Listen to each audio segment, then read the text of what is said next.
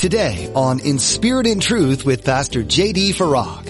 We don't quote the part where he says, with man, it's impossible. And he says that first. With man, it's impossible. They were astonished. How then is it possible? Jesus just got done telling them it's easier for a camel to go through the eye of a needle than it is for a rich man to go enter the kingdom of heaven.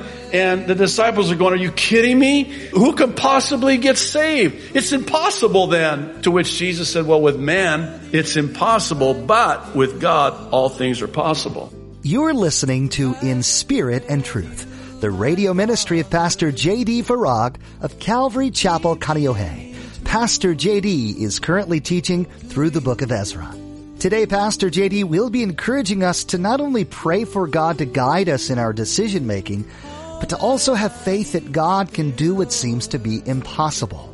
God often brings us to a place where we're forced into a seemingly impossible situation, so that we're forced to look up to Him for provision and wisdom. Now, be sure to stay with us after today's message to hear how you can get your own copy of this broadcast. Subscribe to the In Spirit and Truth podcast or download the In Spirit and Truth iPhone or Android mobile app. Now here's Pastor J.D. with today's edition of In Spirit and Truth. Before he's about to die, Isaac says to Esau, go out and get, some venison and make it for me, the way I like it. And then come back and I'll give you the blessing before I die. And I have to understand, in that culture at that time, and it's really the same way today, modern day, it is so important to get the blessing as the firstborn son from your father before he dies. And this is what they're both after, actually. Well, verse 18, Genesis 27. So he, speaking of Jacob, disguised as Esau, went to his father Isaac and said, my father. And he said, here I am. Who are you, my son? Remember, he's blind. He can't see. So he asks, who is it, my son? Jacob said to his father, I am Esau, your firstborn. I have done just as you told me. Please arise, sit, and eat of my game, that your soul may bless me. But Isaac said to his son, he's kind of skeptical here. He says, how is it that you have found it so quickly, my son?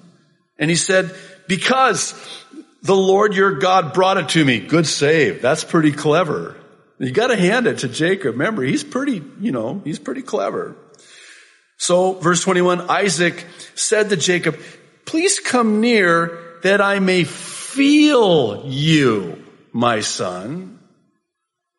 Feelings, nothing more than feelings. And by the way, he's about to make this major, far-reaching decision solely on the basis of feelings.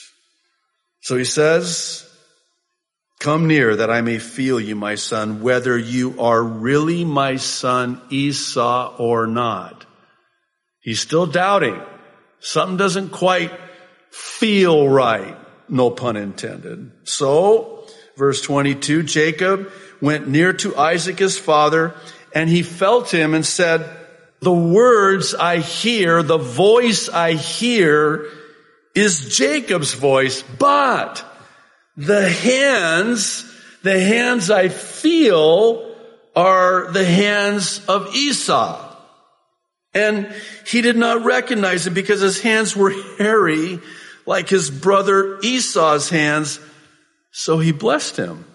Verse 24, then he said, and he's still doubting, are you really my son Esau? And what's Jacob's response? He said, I am.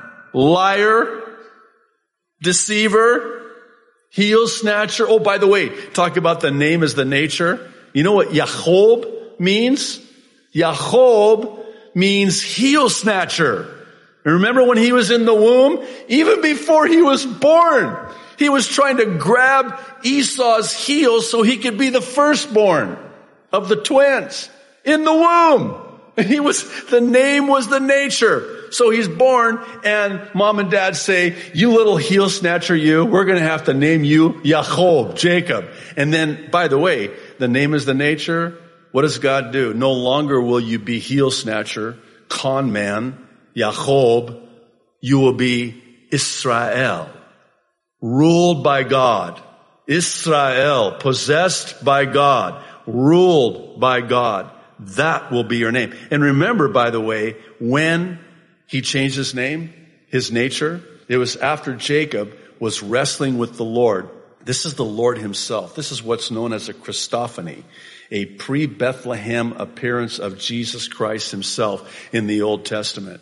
When he's wrestling with the Lord himself all night, demanding that the Lord bless him. I'm not going to let you go until you bless me. To which the Lord, in his sense, said, well, I can't bless you till I break you.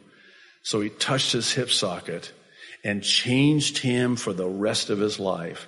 Changed his walk, if you prefer, for the rest of his life. And once he broke him, then he was able to bless him. And in blessing him, he changed his name to Israel instead of Jacob.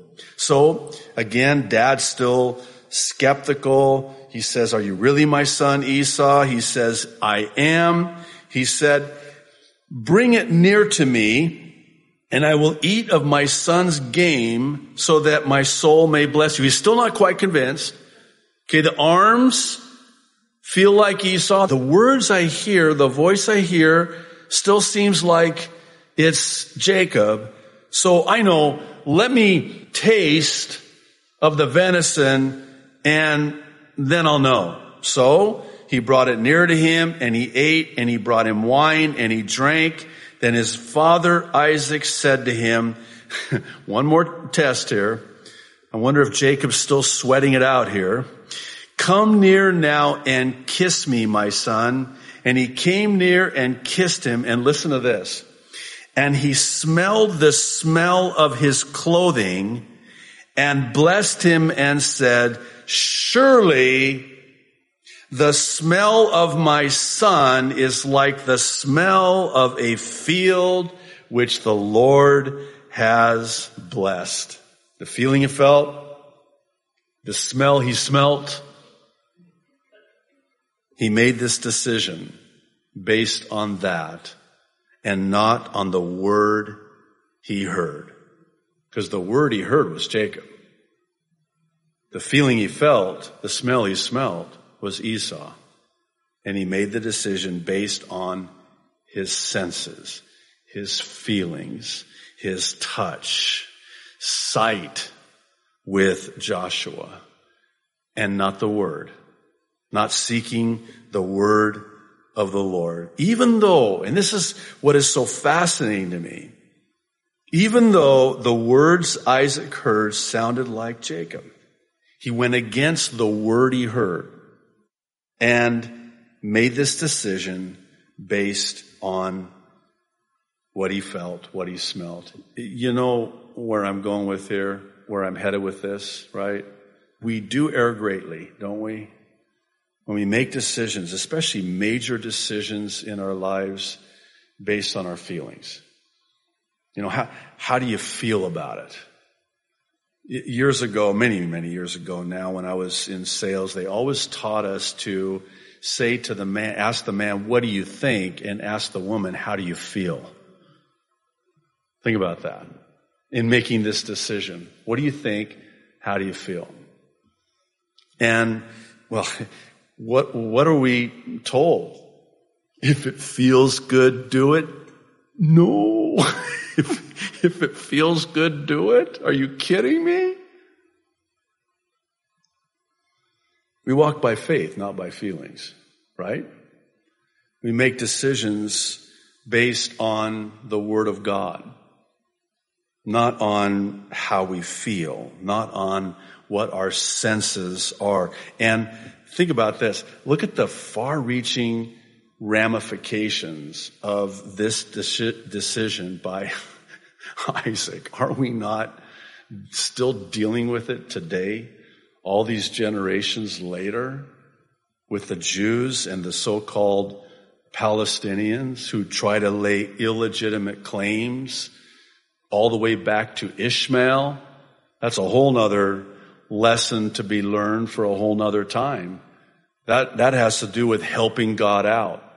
doing in the flesh what God wants to do supernaturally in the spirit. We're going to actually be talking about that, this issue of self-reliance, relying on one's self, relying on and trusting in one's own strength, and how it is that God will bring us to the end of ourselves. And we always say, we quote Jesus, where Jesus said, you know, with God all things are possible. Well, we don't quote the part where he says, with man it's impossible. And he says that first. With man it's impossible. They were astonished. How then is it possible? Jesus just got done telling them it's easier for a camel to go through the eye of a needle than it is for a rich man to go enter the kingdom of heaven. And the disciples are going, are you kidding me? Who can possibly get saved? It's impossible then. To which Jesus said, well, with man, it's impossible, but with God, all things are possible. But here's the thing. You know when it's possible for God? Only when it's first impossible for us. Okay, God can do the impossible, but it's impossible for God to do the impossible when it's still possible for us. Please, that was I hope that doesn't sound like let me say the same thing a different way. If it's still possible for us to do it, it's hands off to God. Here we are. No, I can do this. I can do it. God says, okay, I'm not going to force myself on you. After you failed for the 1,394th time, and you throw up your hands and you say to yourself, I can't do this, then maybe you'll come to me so that I can. You've heard of the three-step program, right? It's very simple. 3 steps. Step 1, realize I can't. Step 2, no, he can. Step 3, Let him. I mean, I imagine God in heaven waiting on standby for us to come to him and say, Lord, I can't do this. And then his response is something to the effect of, well, it's about time. I've been waiting here this whole time for you to come to the end of yourself, so that you would look to me, so that I can do it for you instead of you. Lord, this thing is impossible. Good. I'm the God of pick me. I'm the God of the impossible. Let me do this for you. Sometimes we're in situations in our life, and God allows us to go through those circumstances in our lives where it is so impossible, so that we'll turn to him and rely on him. I completely went way away. So let's get back to this Bible study already in progress, verse 55. The sons of Solomon's servants, the sons of Sotai, the sons of Safareth, the sons of Peruda, the sons of Ja'ala, the sons of Darkon, the sons of Giddel, verse 57, the sons of Shephatiah, the sons of Hatil, the sons of Pakareth, of Zebaim, and the sons of Ami. All the Nethanim and the children of Solomon's servants were 392. And these were the ones who came up from Tel Melach, Tel Harsha, Cherub Adan, and Immer, but they could not identify, listen, this is interesting, their father's house or their genealogy, whether they were of Israel. The sons of Deliah, the sons of Tobiah, and the sons of Nekara, 652. And verse 61, of the sons of the priests, the sons of Habiah, the sons of Koz, the sons of Barzillai, who took a wife of the daughters of Barzillai, the Gileadite, and was called by their name. These sought their listing among those who were registered by genealogy, but they were not found. Therefore, they were excluded from the priesthood as defiled. And the governor said to them that they should not eat of the most holy things till a priest could consult with the Urim and Thummim. What in the world are the Urim and the Thummim. Well, you might remember from our study in the book of Exodus where in the construction of the tabernacle, they would also make this breastplate for the high priest, and they would have the 12 stones in it, but they would have two stones, the Urim and the Thummim, and the high priest would use the Urim and the Thummim to determine whether or not it was the will of God. It's believed that when Samuel, the prophet, went to the house of Jesse to anoint the next king of Israel to succeed Saul, and here are the 7 of the 8 sons of Jesse. David's not even in the lineup. It's believed that Samuel used the Urim and the Thummim, and God didn't identify any one of the 7 sons, starting with the oldest, as was the custom, the oldest son, Eliab. And he gets all the way down to the youngest, 7 of the 8. And when the Urim and the Thummim are not identifying any of them, then Samuel says to Jesse, I'm pretty sure I heard God on this, that I was to come to your house and anoint one of your sons, the next king of Israel. Surely you have another son, don't you? Yeah. Well, where is he? Oh, he's out shepherding the flock, tending to the sheep. And I didn't think that he would be the one that would be anointed king, so I didn't even bother having him come and shower and get in the lineup. And so Samuel says, nobody rests until you bring him here immediately. So they go and they get him and they bring him. And here's this, we're told, ruddy and handsome. Some believe to be about 13 years old at the time, maybe even younger. Get this, right? He's the youngest. And sure enough, he takes the Urim and the Thummim. Boom. God uses that to identify David as the one. And he's anointed king of Israel. And Samuel is astonished. And what God ministers to him is that you, man, look at the outward appearance. You're looking at this tall, firstborn, handsome, rugged son, Eliab. Surely this is the man whom God will anoint. You look at the outward appearance, but God looks at the heart. And what do we know to be true about David? He was a man after God's own heart. He loved God. He had a heart for God, but they used the Urim and the Thummim to determine that. Well, to their credit, they are consulting this same Urim and Thummim because there were those who were laying claims to the priestly lineage, but they couldn't prove their genealogy. This is long before they had Ancestry.com. You know, that website where you can find out. Have you seen those commercials? They're always of interest to me because they'll put somebody up there and they'll say, you know, I thought I was Scottish and it turns out I'm German. And who knew, right? And so I am terrified to do that. I will never do that. I'm so afraid of what I will find in my ancestry. I'm scared that I'm somehow related to like someone like Yasser Arafat, which would just really ruin my day. So, you know, they say ignorance is bliss. I just remain ignorant and as such blissful. So I'm not going to do that. And don't bring me a Urim and a Thummim either to figure it out. Verse 64, the whole assembly together was 42,360 besides their male and female servants, of whom there were 7,337, and they had 200 men and women singers. Their horses were 736, their mules 245, their camels 435, and their donkeys 6,720, to which you ask, why, pray tell, do we need to know these numbers? What in the world is the point?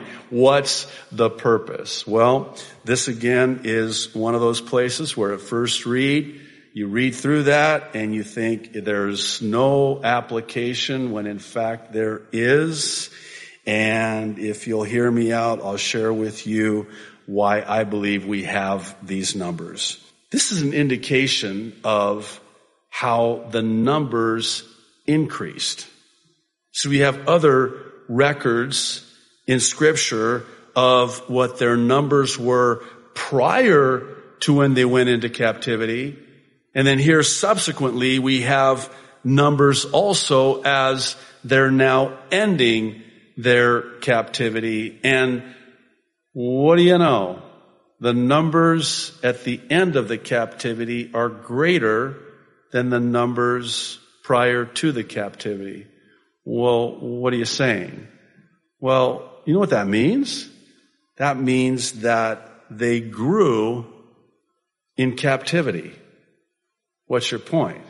My point is, isn't it true that that's when we grow?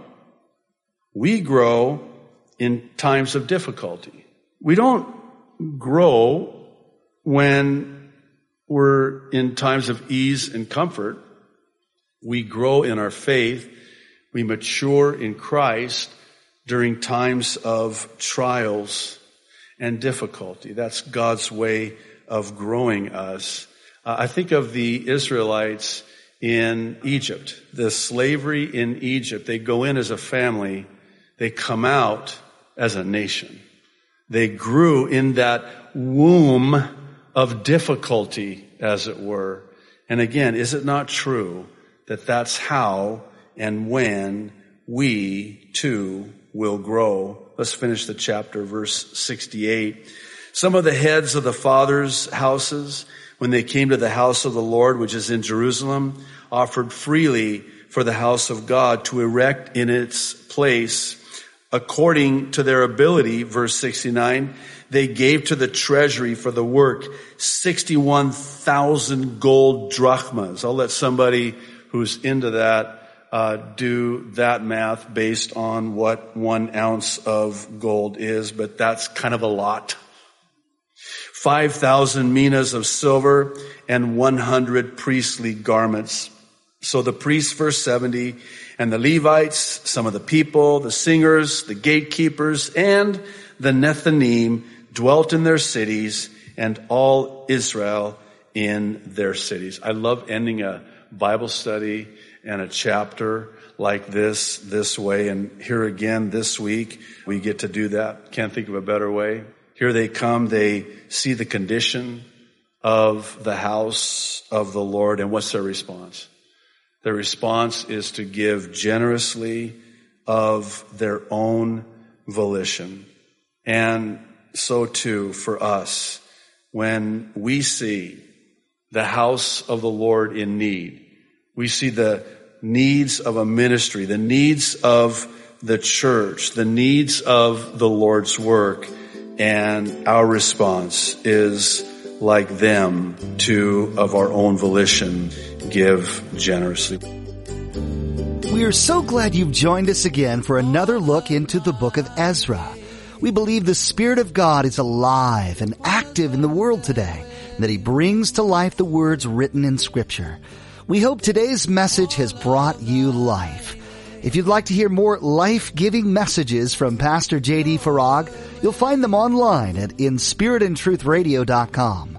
While you're there, take a moment to check out the Mideast Prophecy Update, in which Pastor J.D. discusses current events and their prophetic importance each Friday and Saturday.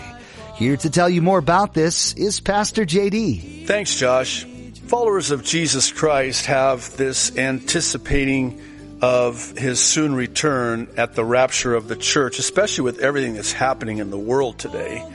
I'm of the belief that we are seeing key Bible prophecies beginning to come to pass in real time. And it's for this reason that we do these weekly prophecy updates as we look up and lift up our heads, knowing our redemption draws ever so near. This is what Jesus said in Luke's Gospel, chapter 21, verse 28. Our hope here at In Spirit and Truth is that believers will be ready and non-believers will get ready by coming to a saving knowledge of Jesus Christ while there's still time. Thanks, Pastor J.D., and thanks to you for being a part of our listening audience. If you're in the Kaneohe area, we'd love to meet you in person. Stop by Calvary Chapel Kaneohe on Sundays and Thursdays to worship with us and study the Word of God. Find directions and service times at inspiritandtruthradio.com, and be sure to tune in again right here on In Spirit and Truth.